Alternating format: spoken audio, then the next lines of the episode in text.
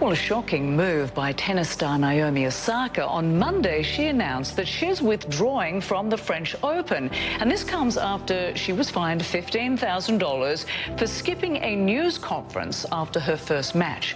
Osaka had said last week she wouldn't participate in media events, citing mental health concerns. In a statement on Twitter. You heard this in Sports Center, guys, and this is a big story in, in, in the, really the world of sports, but just in the world in general. And that's Naomi Osaka, who announced her withdrawal from the French Open. And this is she's number two ranked player. And this kind of came out of World number two Naomi Osaka has withdrawn from the French Open, citing ongoing concerns for her own mental health. Osaka was fined $15,000 for not speaking with the media after her win on Sunday and said she wasn't going to participate in post-match news conferences. Osaka said on Twitter, quote, the best thing for the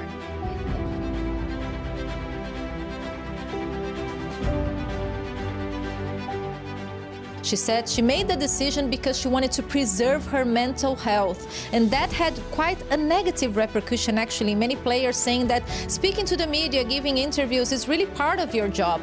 But Naomi, after her first match here at Roland Garros, she did not speak to the media. She didn't give any interviews and she paid a very heavy fine $15,000.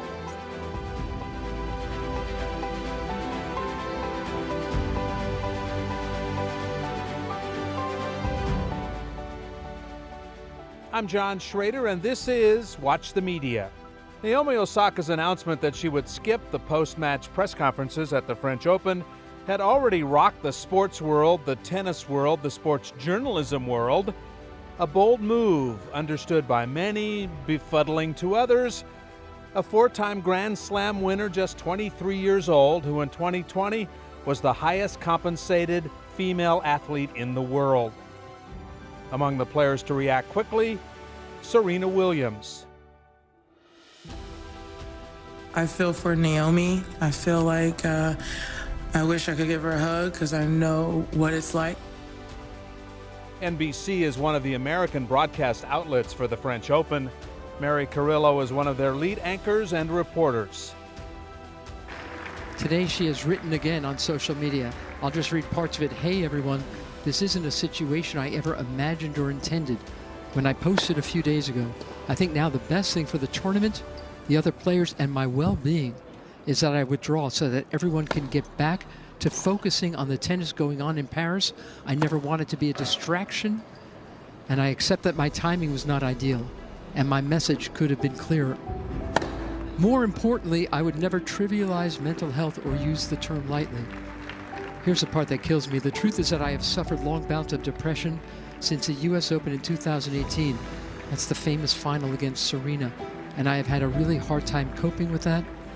Everyone knows, anyone that knows me knows I'm introverted. It goes on. She's apologizing to the tennis press and all the cool journalists who I may have hurt. I'm not a natural public speaker. I get huge waves of anxiety before I speak to the world's media.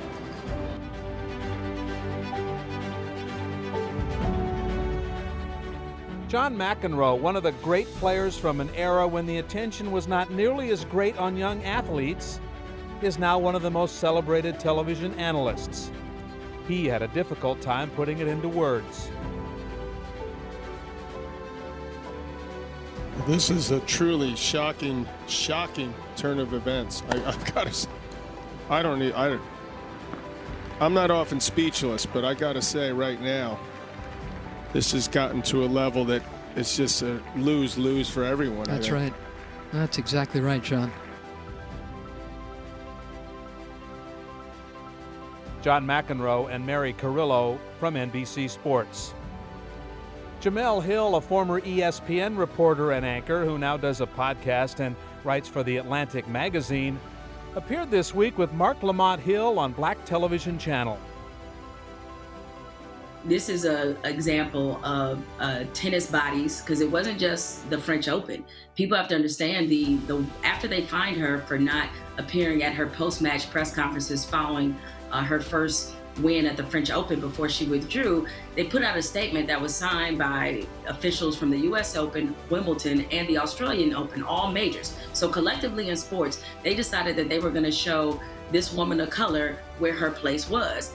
And they really brought a bazooka to a rock fight. Okay, listen, she said she would take the fine and that for her own mental health, that she would rather not participate in these post-match press conferences. She was trying to protect her peace because Naomi has not done well at this tournament. And what she didn't probably want to do is answer thousands of questions about why she doesn't do well at this tournament. And as she said uh, recently, that she is shy, awkward. These press conferences uh, fill her with anxiety. Jemele Hill on Black Television News on the Black Television Channel.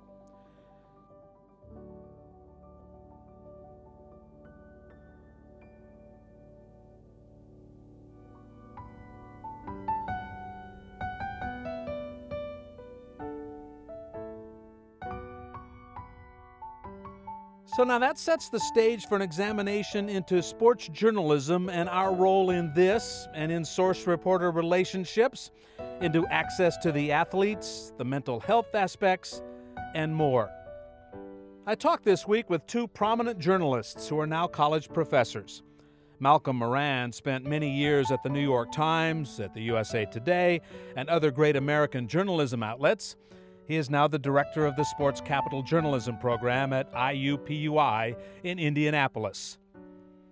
J.A. Adande is a former reporter for ESPN, for the Los Angeles Times, and the Washington Post. He directs the sports journalism program at Northwestern University's Medill School of Journalism, Media, Integrated Marketing Communications.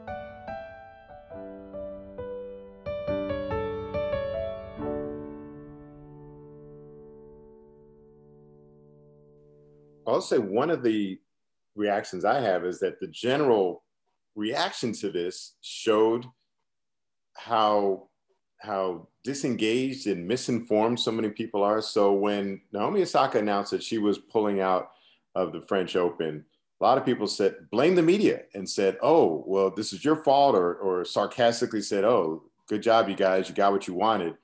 And this was never Naomi Osaka versus the media. This was a battle between Naomi Osaka and the organizers of first the French Open and then the rest of the Grand Slams once they all got together and put, put out that statement to saying she would be subject to disqualification if she didn't participate in the press conferences.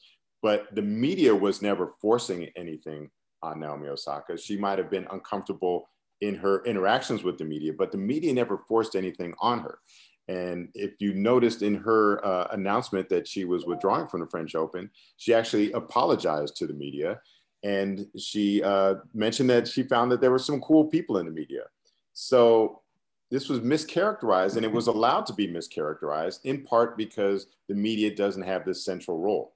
I think one of the things that empowered her, that made her feel like she didn't need to have this interaction with the media, is we've seen social media and, and other avenues that have that have allowed uh, athletes to bypass the media. But we also, in this instance, see got an example of what happens when you don't have the media around to to gather the information and to inform uh, in a centralized place the, the, the, populace. And, and that's what we that's what we're at risk of losing. And if and if this were to continue, if we see this this gap created and expanded uh, between between the athletes and coaches and the media, we're going to have more of this misinformation with with more severe consequences than the media's reputation being besmirched.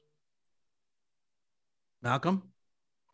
Well, and John, sadly, what we learned very quickly as uh, the Osaka scenario unfolded was that this really wasn't about appearing at post match press conferences. This was about her mental health and her well being and and that format became the the target of her concern. But clearly there's a lot more to it than that. Um, I, I thought i mean having having grown up in queens not far from forest hills and not far from flushing meadows i mean one of the most fun things for me was to cover the us open every year. And and i found that people that cover the majors, uh, if anything, are among the most deferential and polite in terms of the tone of post match questions and especially when matches are are ending so late at night. And that in fact she had been treated very well. I mean, she was an extremely sympathetic figure the first time she won a major under controversial circumstances when Serena had the issue at the end of the match. And the crowd is booing during the award ceremony because they want to see Serena. I mean, it had nothing to do with Naomi, but it put a young athlete in a very difficult and an unfair position. And, and it was chronicled that way. So, and I think, I mean, I, I would agree with JA that I think that contributed to the misunderstanding. She acknowledged in her statement that her timing could have been better. And, and I think part of what contributed to the problem was by waiting as long as she did, if there was a chance for some kind of accommodation to help her, I mean, you can't do that in four days. I mean, these events, either uh, uh, under non pandemic circumstances, are all planned out months and months in advance. And so it, it was just a, a difficult thing all around. But the most important thing is her well being.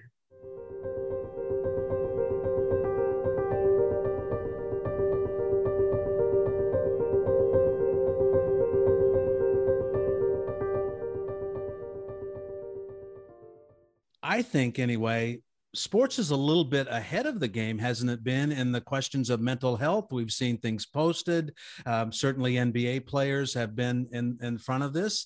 So I think for people to misunderstand that part of it, I think is even further uh, unfair because sports has done a probably not a great job. I know we all have a lot more to learn about it, but but it's been ahead of the game. You think? Well, I would say so, and and I would add, John, that having the platform to speak to a wide range of media representatives about a subject that used not too long ago was considered much too personal to discuss publicly has created a remarkable level of awareness for, for these kind of issues. It's, it's much too easy to equate youth and success and financial gain with well being. And I think the sports industry has taught us, whether it's in Naomi's case, whether it's Kevin Love's statements, and, and a number of other high profile athletes that have spoken about this, that it, it, the subject is much more complicated than that.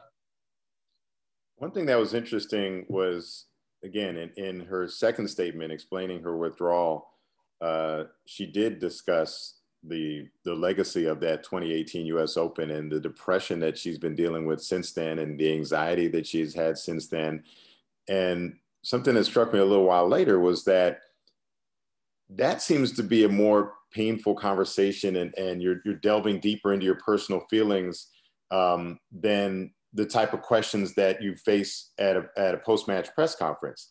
And it was a little bit ironic in that um, rather than doing the press conference, if, if she had just done the press conferences, maybe this doesn't come up. Maybe she doesn't feel the need to sue. So I wonder, in retrospect, would it have just been easier for her to have done the press conferences and in the process of explaining why she didn't do the press conferences and why she felt the need to pull out of the French Open, she had to share this deeply personal moment with her. And, and everyone's wired differently. To me, it would be easier to deal with the press conference. I would be uncomfortable sharing such a personal detail as Naomi Osaka said. And maybe she's wired differently. Maybe she's more comfortable. And as Malcolm described the change, and as, as you alluded to, John, that the, the progress that we've made in sports having these conversations it might be weird that she's actually it's actually easier for her to discuss her her her dealing with depression and to share that publicly than it is to actually face a question about her struggles on on the clay court surface in tennis.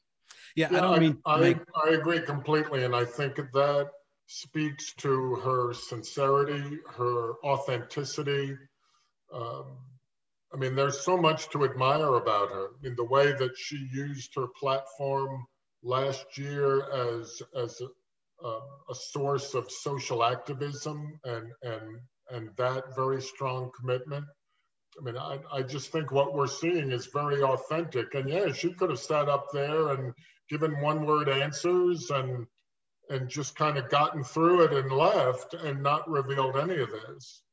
And, and I think it, it's even though it was a very difficult situation, that there's so much to be admired about her. And you know, obviously, we all hope she can work her way through this um, and and be able to help more people that are going through similar circumstances, whether it's pandemic related or not.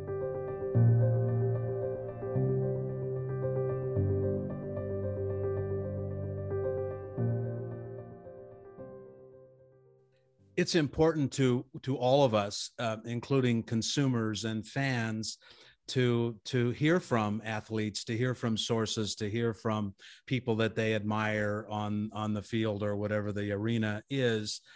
How does how does this spotlight then, JA? You said it wasn't about the media, but how does this spotlight our access to athletes and um, and and we need that access. We need to understand what happens at the end of a game. We need to understand what makes athletes tick, so we can do our job fairly. W- what does this say about that access in 2021, if anything?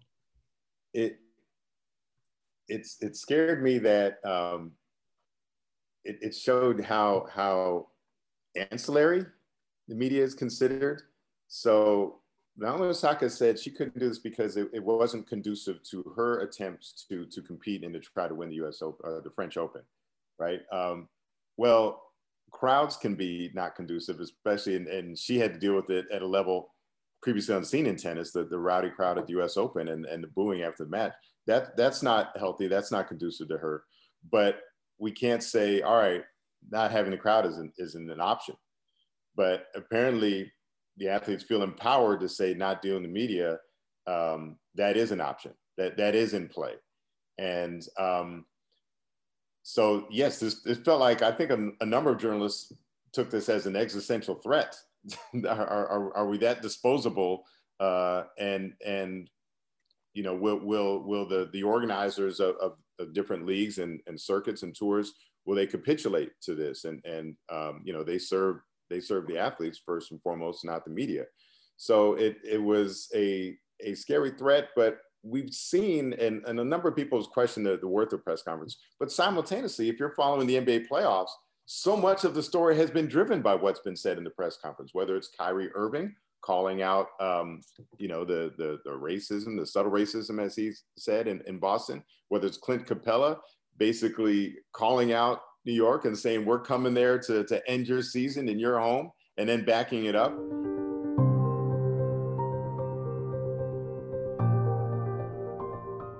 They're trying to play tough. I mean, uh, push our guys around and talk, but uh, we we can do that too. Uh, and we show them uh, as soon as they, they came back here that we, we can push guys around too. Uh, we can talk as well. So what you gonna do about it? And we can get a win with it. So what you gonna do about it? Oh, game four, you're coming back again. Well, it's gonna happen again. We win the game. We talk, we push around. So what are you gonna do about it? So that's what happened. Uh, we can do it too. We can be physical, but we can win games as well. And now we're coming to your home to win this game again. Uh, so we've seen so much emerge. We've seen the value reinforced from having, from giving the athletes the platform and for having the opportunity uh, to question them and to, to see what, what makes them tick. So uh, these, these, two things are existing. On, on the one hand, we, we're, we're, we're seeing the, the, the access truly be put to the test like never before, as it has really since the onset of the pandemic. But we also continue to see there is a value to these, even though the media doesn't prefer to do these press conferences, right, Malcolm? Like our preferred thing would be if we could all line up one-on-one interviews. Uh, it's, it's this kind of unhappy compromise that's made but I think we're still con- continuing to see the value of access, even though it might be limited, even though it might be over Zoom. There's still some value in access to the players. Well, and, and if I could put on my U.S. Basketball Writers Association hat, I mean, the thing that isn't obvious to to fans in general is that when, when it comes to major events that are organized by these different bodies, the, the access is literally negotiated down to the minute following these games, uh, specifically in the NCAA tournament, the length of the cooling off period for the losing team in each tournament game, the number of minutes that the dressing room is open. Uh, like all of those things have been negotiated decades and for decades and decades. And so everybody has an understanding. I mean, for example, I mean, JA remembers the days when John Thompson was the coach at Georgetown, John the Elder, and the, the uh, relationship with the media was sometimes rocky. But what was not uh, understood often enough is that if it was in the tournament handbook, John did it. I mean, he did every single thing that his program was required to do. Now, he wasn't going to stick around another minute. And when you know when when the minutes came and went, and it's time to close the doors, it was everybody out. But I mean, that kind of access, the way that it's structured and negotiated, is trying to transform what could easily be a chaotic situation particularly when you have sporting events that end after midnight Eastern time, and, and create some structure and professionalism to it so that people can sit behind a desk rather than having a scrum of 40 people jammed in around them, where if you're two rows deep, you can't hear what anybody's saying. No, now there are microphones and people have a chance to drink water. I mean, it's, it's a much more professional environment for the exchange that has to take place after a game. John, one thing that's interesting is that uh, this battle has been going on for, for decades. And uh, Malcolm mentioned the, the negotiations between the, the NCAA tournament organizers and the media. And John Wooden later said that he claimed the reason that he retired was because he was being forced to open his locker room at the NCAA tournament. And and he says that that the the head of the NCAA basically said we're going to show that John Wooden, uh, you know, who's who's boss here. And it, it's interesting. 45 years ago, um, just like Naomi Osaka withdrew from the tournament rather than uh, have to de- fulfill these media obligations, John Wooden years later said that he retired from coaching rather than deal with these media obligations. So it's been this ongoing thing. Malcolm, you remember Pat Riley in the 1980s uh, labeled the media a peripheral opponent, you know, and he said they're, they're one of these peripheral opponents that you have to deal with when you're competing for a championship. I will also say Pat Riley in his early years coaching the Lakers would send typewritten notes to um, to individual media members, thanking them for their coverage of the Lakers in the playoffs. So even someone who could have such a cordial relationship with the media could also label them peripheral opponents. Wait, didn't I'm sorry, Malcolm. I'll let you finish that thought. But didn't Pat Riley work in radio before he moved on to the coaches bench? Yeah, yeah, yeah. he was a media member before yeah. he joined it. Ahead, and then Malcolm. he's labeling them peripheral opponents. Right. And and during a playoff series, he was a master at using off days to voice his concerns about certain calls that were or were not being made, not to the point that he would be fined, but he realized from his own experience that people are going to show up on off days and they got to write something. They're going to write what people say. And so he could send messages to the league that I don't like X based on the way this is being called through those off day press conferences. So, I mean, it's, I mean, I mean, it, it's almost like this game that everybody is playing, and everybody has their self interest. His self interest is I'm trying to get a call our self-interest is we're trying to get through the day and have something intelligent to write about to describe how this series is going. But one thing that I do think has been lost, and, and this isn't to point a finger at any individual, but I think this current generation of athlete has a hard time relating to the days when hardly anybody was showing up to cover the NBA or when hardly anybody was showing up to cover women's tennis. I mean, I, I remember being at a men's semifinal at Forest Hills that ran long. And when CBS was supposed to go off the air, they were done. You know, people talk about the Heidi game and and you know the Raiders beating the Jets after NBC went off the air to show Heidi.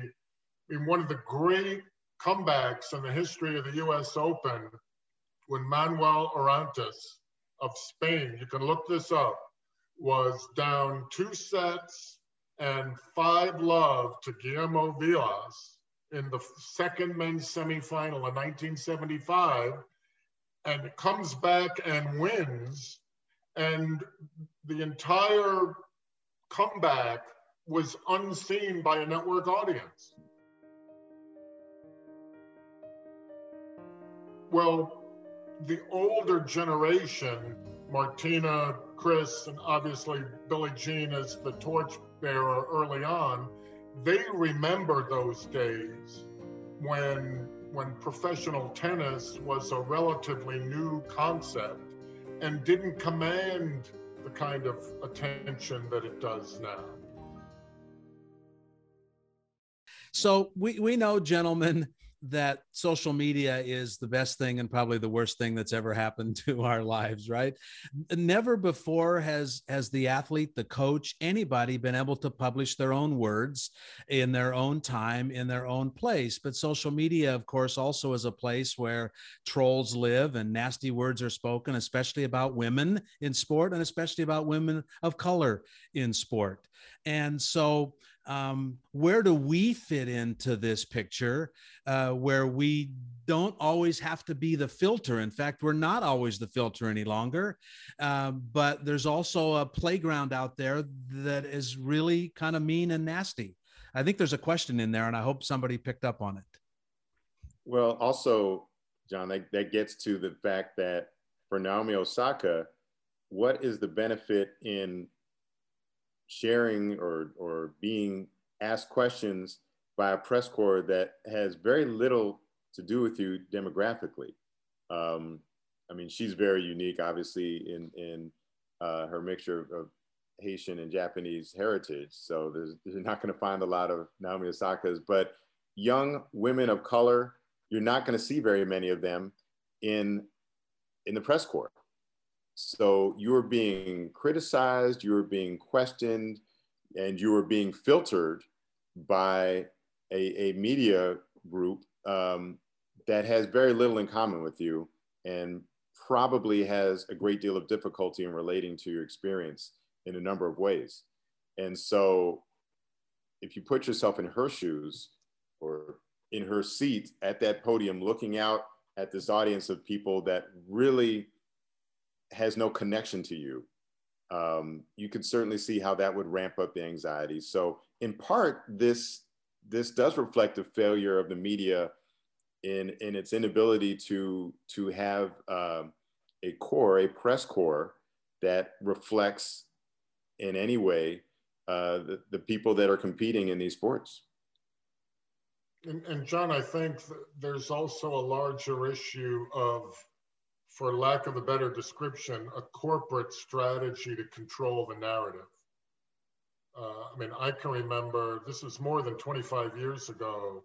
One one of the finest people I've ever met in covering sports at any level was the late Mike Wadsworth, God rest his soul, who was the athletic director at Notre Dame, played for Ara Parseghian in the 60s and we were just chatting one day and he, and he said you know, no offense but this digital thing that we're developing gives us a chance to speak directly to our audience unfiltered and and i think that's certainly what a lot of operations at the college level and the pro level have done.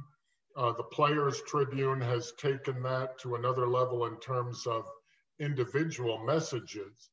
But, and I think this speaks directly to the question, John, if you're trying to be an informed observer, getting information about this, when Deflategate was going on, are you going to read patriots.com or are you going to read the Boston Globe? I mean, you would read, no offense, but you're going to read patriots.com the same way other people read Pravda in the late 60s to find out. I mean, basically, it's a management vehicle to express the management narrative, as opposed to an independent observer who's just trying to decide what's the reality here and what is the information and context that we can pass along. And, and the other thing is there's accountability here. I mean, as independent observers, we're accountable. Now, you know, whether you want to call it, you know, the devil you know, I mean, that's what I've appealed to people from athletic departments. If when I was in it in the day to day, if you have a problem with something I wrote, I mean, everybody has a boss, right? I have, I'm accountable for what I would write. And that is not anywhere near the case with much of you know, the social media landscape. Those kind of threats and what we now call trolling has existed far before the digital piece was ever invented. Athletes have gotten death threats in dormitory rooms 40, 50 years ago after they lost a game. The only difference now is that it has a megaphone. And the other dangerous difference, and I realize this is this is a whole nother conversation, but the fact that in more and more places you can bet legally on this now is going to it's going to increase the level of trolling and it's going to increase the what athletes are subjected to. But Malcolm, that aspect also gets to the, again the need for um, for accountability and accessibility. And what's been lost in the Naomi Osaka story, what it's overshadowed, what I thought in some ways was more critical was uh, Joe Girardi, now the the uh, manager of Cleveland, saying that um, he's not going to give updates on on the injury status of his players, and he, he thinks it puts the the team at a competitive disadvantage. But I wonder what Major League Baseball, which is in partnership with MGM, in you know to provide information and and it's the official gambling partner of MLB. Well, how does their partner feel? And how do the odds makers, um, you know, that work for MGM that are trying to set the lines, how do they feel if they're not able to get the latest information, if they're not able to get credible information about the injury status, and and how is that going to hamper their ability to do their job? So, um, you know, and Malcolm warns, you know, this this takes us down a whole other avenue, but I think it's really important as we're seeing the increasing um, sanctioning of gambling by the by these sports and these leagues. That requires increased access and information in order to level the playing field, so to speak, so that as many people have as valid information as possible when they're making a determination as to how to bet their money or how to set the lines. And so I would think that that would that would increase the need for objective um, media corps that can provide as much information as possible uh, and that can give people not only fans confident that they know what's going on but gamblers confidence that that they're as informed as they can be before they make their bets you know long historical context here long before the uh, gambling was legal the nfl started releasing injury reports for that very reason didn't they? They they figured it out decades ago. Yeah. Well, and, and in fact, when, when I was when I was at Penn State, uh, Brent Musburger came and spoke to a group of students the day before a broadcast, and I was teasing him at the start, saying, "You know, can we get a you're looking live?" And everybody laughed. But then the value of that joke was that he explained, you know why that started, right? The whole premise of the live shot 15 minutes, a half an hour before the game. I mean, the, the, like the secret thing about it was it was about gambling. Mm. And, and as he described it, if it's mid to late November and the Packers are playing the Rams at Lambeau, there's no Weather Channel in 1971. If you're interested in making a bet and you have no idea whether the Rams are going to be able to throw the ball, like you have a problem. But when you see that little 10 seconds of people in white jackets and bright sunshine in Lambeau Field, you now have information that you can use for personal gain. I mean, that's what your looking live was all about. Yeah. And, and the media would would play this silent partner role in it um, because it was good business. No longer silent. Everybody's trying to get the biggest piece of that they can. Um, I'm going to ch- change gears here just a little bit, but it's sort of follow up on something that was talked about before. Our friend Tim Keown of ESPN, and before that, the Chronicle in the Bay Area, and uh, uh, writes books. He said maybe we need to do not maybe we need to do a better job of putting ourselves in the athlete's shoes, and we need to be more empathetic if there's a a quality that needs to be emphasized, and, and not at the you know not at the uh, expense of, of truth, but I think I think empathy needs to be you know you need to, to people that are empathetic that can ask a difficult question without without causing someone mental anguish. You know, I mean, there, there has to be, you have to be able to see the world through the other person's eyes in a lot of cases. And I think just from a from an interviewing standpoint, from a writing standpoint, that that that's something that, in when I talk to athletes, they feel is is somewhat missing. You know, yeah. like basically, you can be you can be critical of me, but understand that you know I'm I'm not I don't suck. I'm one of 750 people in the world that play Major League Baseball. You know, yeah. Um, so it's it's kind of one of the things that I think that Osaka is complaining about is that you know I don't ever feel, and I know you never felt offended by someone's performance, right? No. But if you go into those press conferences, sometimes you get the feeling that some people actually feel cheated if somebody lost or if whatever. Tim Keown writes, and quite well for ESPN. Watch the Media continues. I'm John Schrader. We're chatting this time around with journalists and educators Malcolm Moran and J.A. Adande.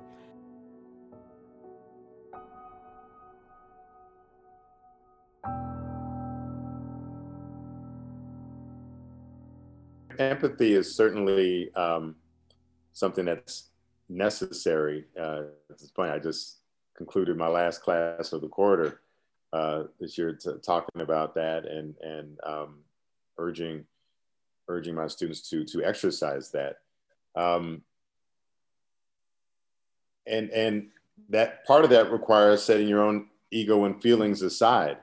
And I was very supportive of Naomi Osaka last year when she announced that she was going to not play, you know, in the in the wake of that uh, of the Jacob Blake shooting when we saw this this shutdown spread throughout sports and and athletes in a variety of sports simply said we can't take the field or the court right now. Um, and she announced that she wasn't going to play in her tournament, and it prompted the entire tournament to take a pause and and say we're taking this day off. And then ultimately she she continued on. But I supported her when she was willing to do that for her conscience and and and because that's the way she felt and she she she didn't feel it was appropriate. And so that was literally her not doing her job. Her not speaking to the media is an aspect of her job, uh, but her job is to play tennis. And I realized if I could support her putting her, you know, prioritizing her feelings over her job, uh, then I have to support her prioritizing her feelings um, above not helping me and my brethren do our jobs, right? It would be hypocritical because now this is something that would affect my field to say I no longer support Naomi Osaka. The, the, the irony is, is that there, there might not be a single other athlete that I would rather hear and rather have in a position to answer questions than Naomi Osaka because I think she has a tremendous amount to say at such a young age on race relations. Uh, it's been fascinating to hear her talk about her challenges navigating um, Asian culture as a person of African descent and what that's been like. Um, so as much as I want to hear from her, maybe it's in her best interest though, if she's uncomfortable talking and sharing and being subjected to questions, um, then yes, we have to put her feelings above our needs and our interests and our desires.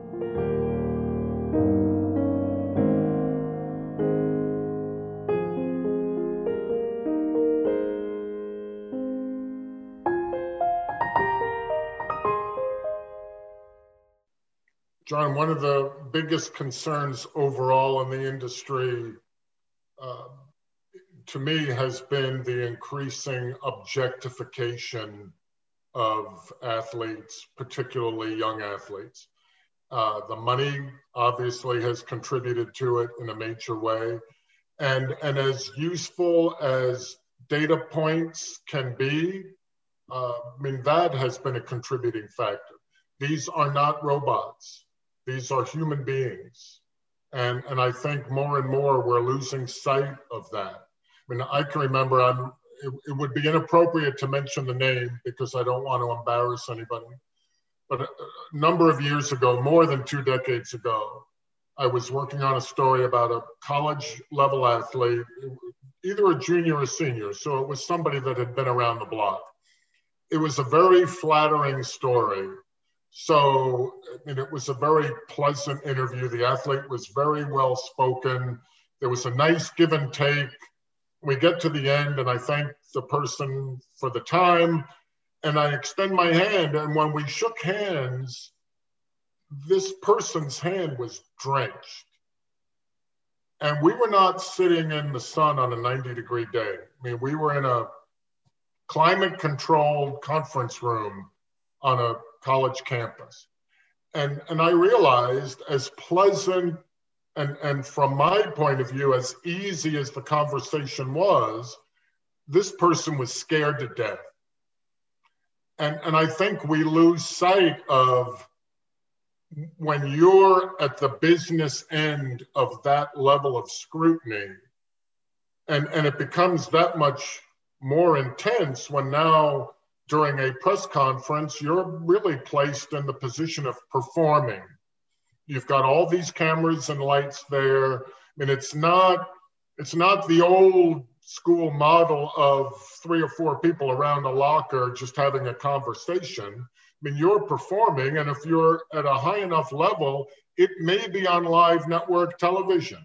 If ESPN is carrying a post game thing live, well, I mean, that can have enormous pressure, whether you're a young person navigating her way on the women's tour or whether you're a 20 year NBA veteran.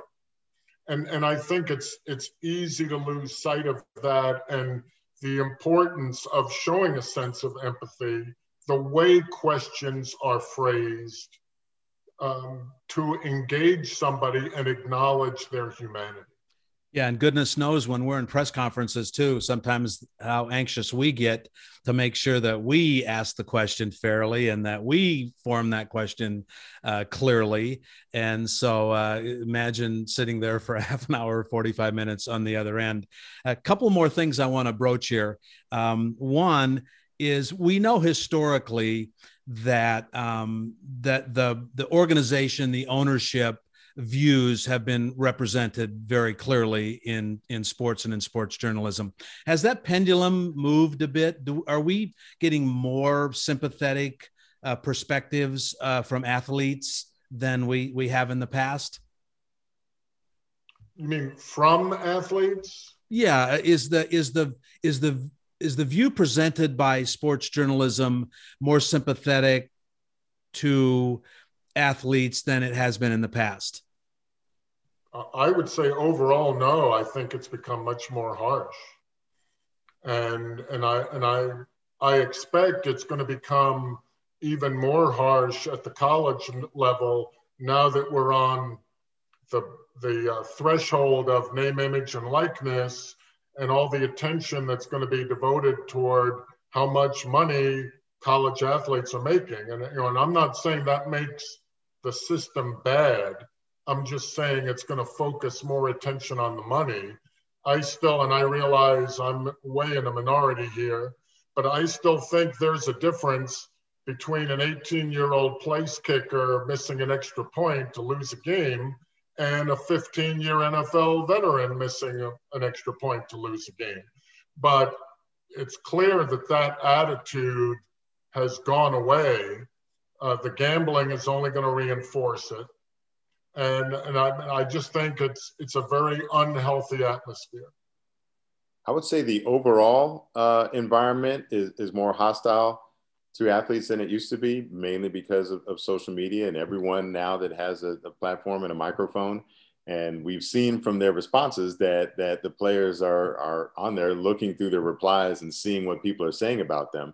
But I would say the traditional media, um, you know, in particular beat writers that cover the team, in in some ways they might be even more um, understanding and, and generous and, and less critical of athletes because and it gets back to access. They're trying to protect this this what little window of access that they have, and uh, you know, in, in order to be able to granted to be granted that access, uh, they might be less willing to to be out there and really be critical. You know, especially I'm I'm talking in particular the the the men and women who have day-to-day access and, and or you know who require day-to-day access to these athletes on the beat. So uh, the problem is that I'm not sure athletes delineate that. So they see social media as media, and it's all one and the same. And those are two very different things. So athletes think, I think athletes think that media in general is more toxic toward them. But I would argue that the traditional media uh, is kinder than it's been and more sympathetic and certainly more willing to take up the cause of, of pay, name, image, image likeness, the, the right and freedom to transfer for college athletes and uh, you know also the un- unfairness of, of contractual situations for professional athletes. I, I think uh, you know when there's labor disputes, for example, in professional sports, uh, I think the media is less willing to take to just automatically default to ownership and management side uh, than it was before.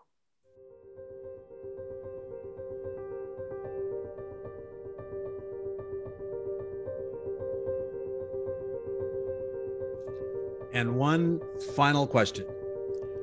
This is existential and broad. Um, where do you think sport fits, sports fit into American culture?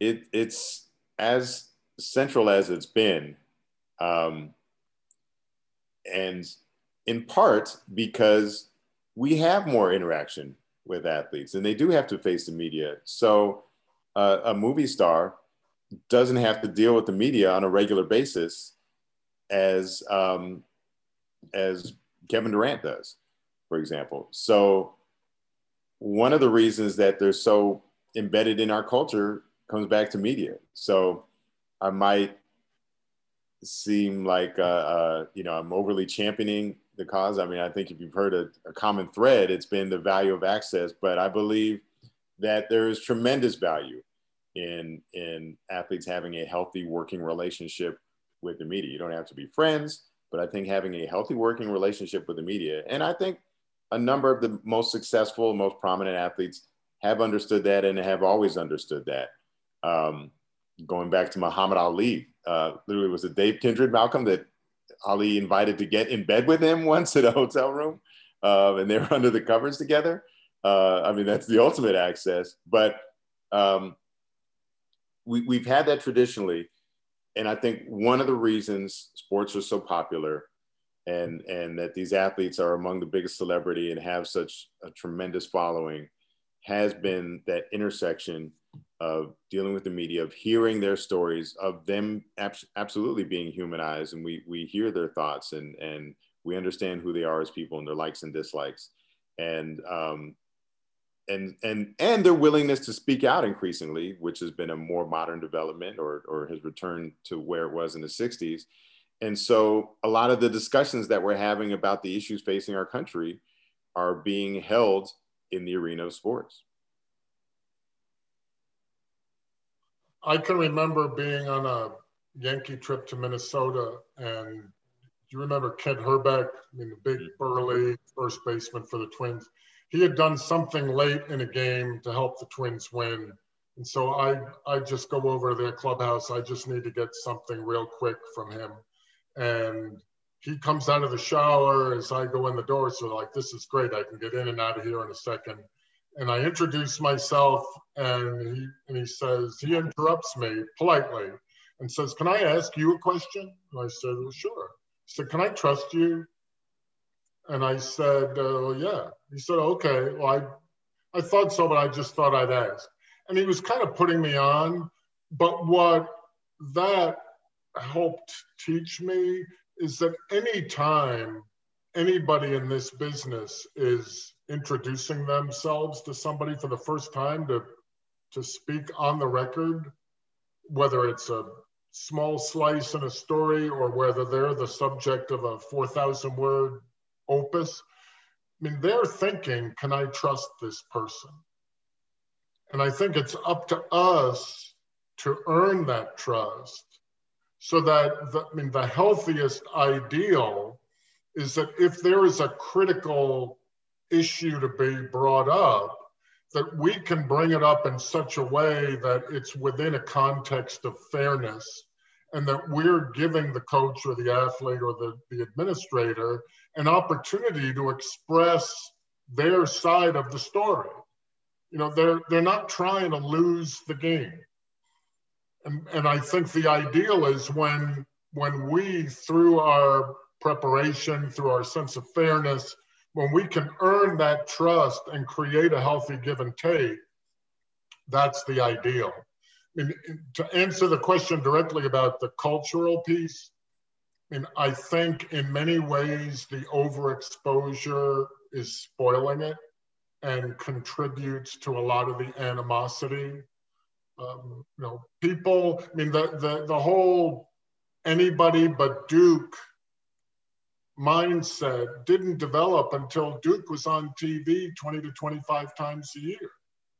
I mean, in the early years of the Krzyzewski era at Duke, you didn't you didn't hear the anybody but Duke thing. I mean, maybe in the Raleigh Durham area you did where it was personal, but not nationwide. I mean, that wasn't until early 90s when it seemed like every other night you turn them on and you're watching Duke play somebody.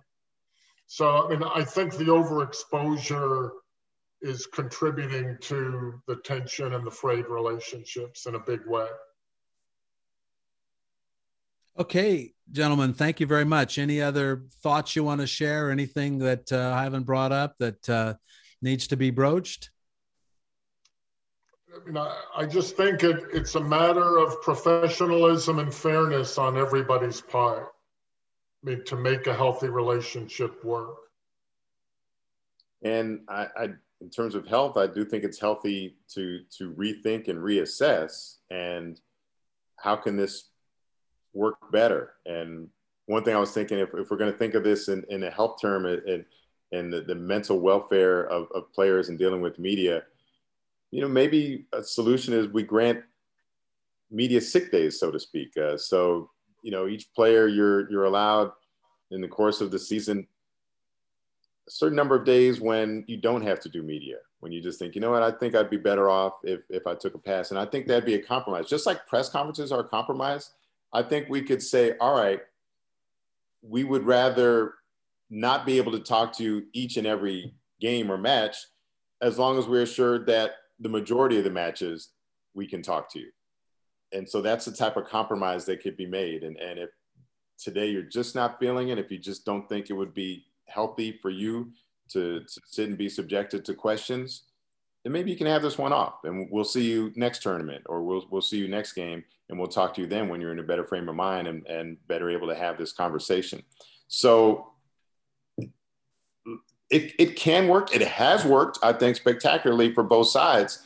And let's look at solutions now that, that can enable, with some compromise on both sides, uh, to in order to enable us to continue this this relationship when uh, when Raghib Ismail was at Notre Dame, and I mean, he had his ups and downs with the media. I always found him to be delightful. And and one day we're just chatting, and I and we were talking about the attention and how sometimes it's uncomfortable. And I said, well, you know, you know, it's this is all your fault. He said, well, what do you mean? I said, well, don't run so fast and if you didn't do all these remarkable things you do, you think pests like me wouldn't be bugging you all the time? So, like, don't run so fast. We'll go away real fast. all right. I know I said I was saying goodbye here, but a follow up to that is are both sides equally invested in this relationship? No. Yeah, we need them a lot more than they need us. And, you know, we've discussed the reasons why. Um, but I, I do think I think the fans need us to be able to serve as the conduit between them and to be able to hold not just players but teams and leagues and, and ownership coaches to be able to hold them accountable to be able to ask critical questions um, all of that and and again getting back to to the gambling aspect now that is going to be increasingly a, a part of the, the, the sports landscape um, to be able to provide accurate information. So um, it, it, it's it's necessary. Athletes might not see it as necessary, but um, it, it's still a necessary relationship.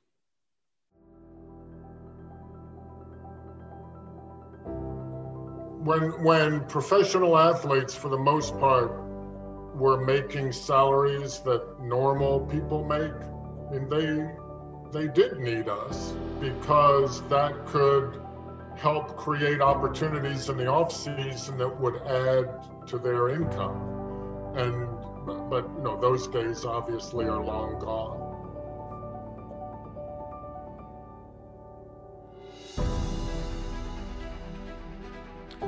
Well, gentlemen, thank you very much. I, I, appreciate your time. I appreciate your expertise and sharing uh, your thoughts with me uh, and uh, and our students and uh, and others. Thanks. Thank you. Thanks, John.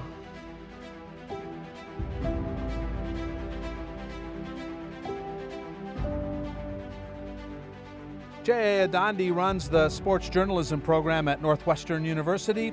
Malcolm Moran runs the sports journalism program at IUPUI in Indianapolis. Both are longtime and award winning sports journalists. Some final thoughts now on journalism and sports source athlete coach management relationships from ESPN's Tim Keown.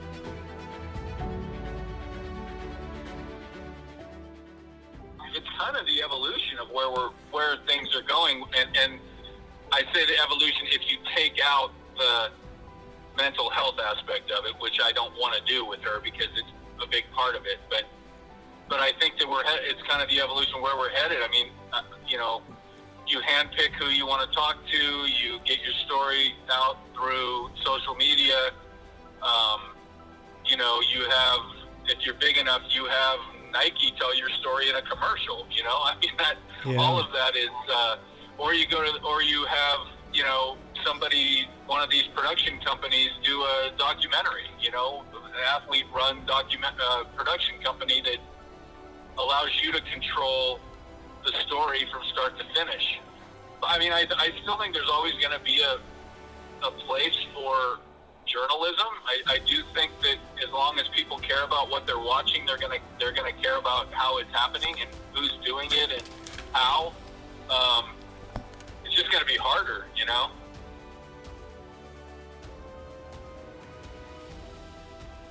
That's ESPN's Tim Keown. So Naomi Osaka is out of the French Open. We don't know when she'll play again.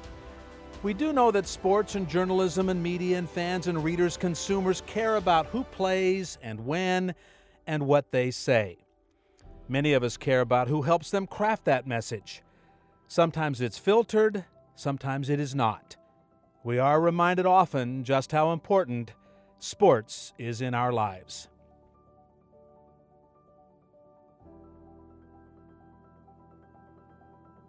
I'm John Schrader. This is Watch the Media.